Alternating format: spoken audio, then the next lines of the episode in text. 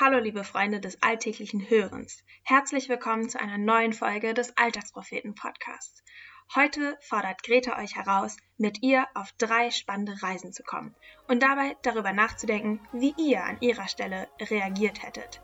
Dabei räumt sie so ordentlich mit Vorurteilen auf. Viel Spaß beim Lesen. Los geht's.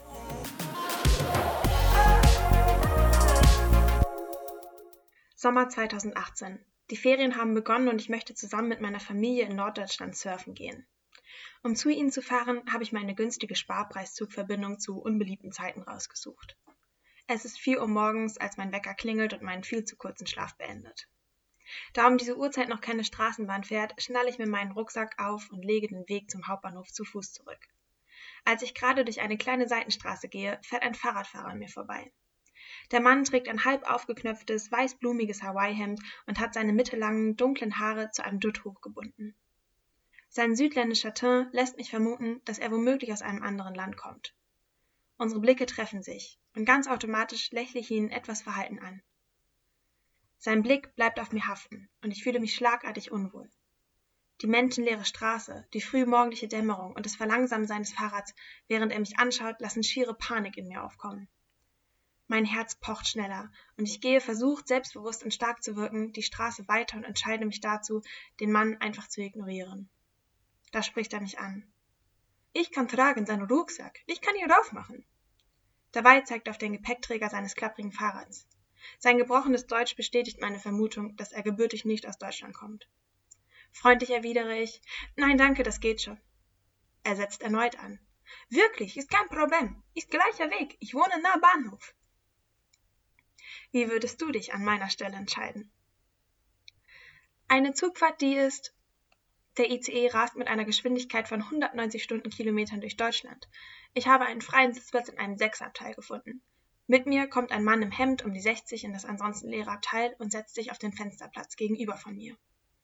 Kurze Zeit später erscheint eine ausländisch aussehende Frau in der Tür und weist den Mann freundlich darauf hin, dass sie die vier Plätze am Fenster reserviert habe. Der Mann beginnt zu diskutieren. Er vermutet, dass ein Fehler vorliegt. Die Frau bleibt beharrlich, aber freundlich.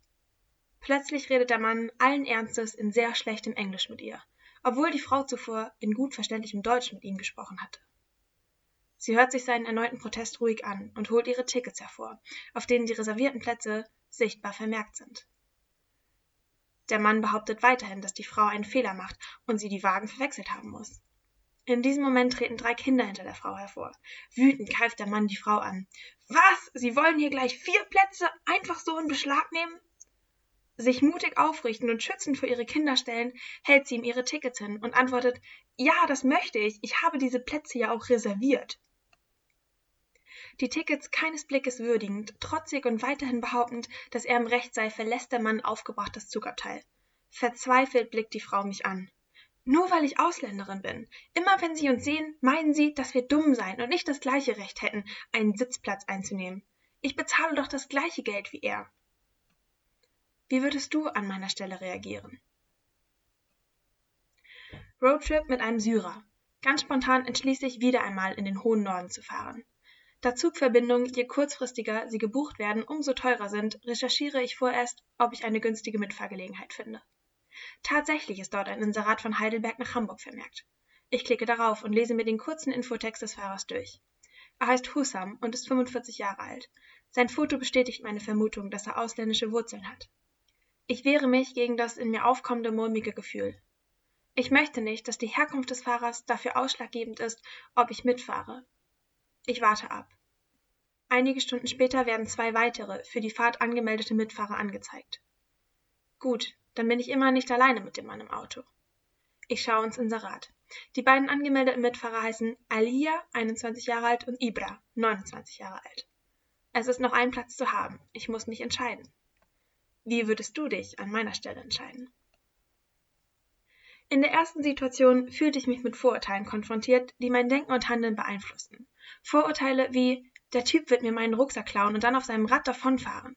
Oder der Typ will doch eh nur ein Date mit mir, weil ich eine junge weiße Frau bin.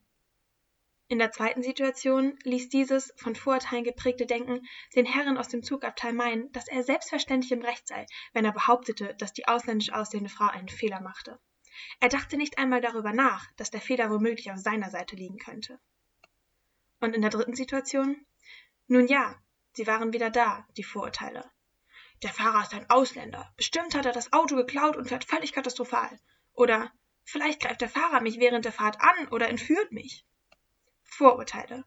Gedanken, die ich ohne Prüfung der objektiven Tatsachen voreilig fasse oder von jemand anderem übernehme. Rassistische Gedanken. Gedanken, die mich nicht länger beeinflussen sollten. Ich klickte auf Fahrt buchen und traf mich am nächsten Morgen mit Hutam am ausgemachten Treffpunkt. Er war sehr freundlich. Wir unterhielten uns fast die ganze Fahrt lang. Er erzählte mir von seiner Kindheit und Jugend in Syrien, seinem Studium in Deutschland, seinen Eltern, die dort trotz Krieg immer noch lebten, und von seiner Frau und seinen beiden Kindern. Später sammelten wir Alia ein. Sie war eine aufgeschlossene, hübsche, junge und richtig witzige Frau, deren Eltern aus Afghanistan nach Deutschland gekommen waren. Eine Stunde später kam noch Ibra dazu. Er kam gebürtig auch aus Syrien, hatte bereits in sieben verschiedenen Ländern gelebt und dafür jedes Mal die jeweilige Landessprache gelernt. Wir unterhielten uns viel über unsere Kulturen und Bräuche. Dann tauschten wir lustige Vorurteile über die Kultur des jeweils anderen aus. Wir stellten dumme Fragen, bekamen ehrliche Antworten, lachten sehr viel. Ich stellte fest, dass wir alle irgendwie Vorurteile hatten. Es war so schön, darüber sprechen zu können und sich eines Besseren belehren zu lassen. Eure Greta, die auf der Autofahrt festgestellt hat, dass sie so gar nicht den Vorurteilen über die Deutschen entspricht.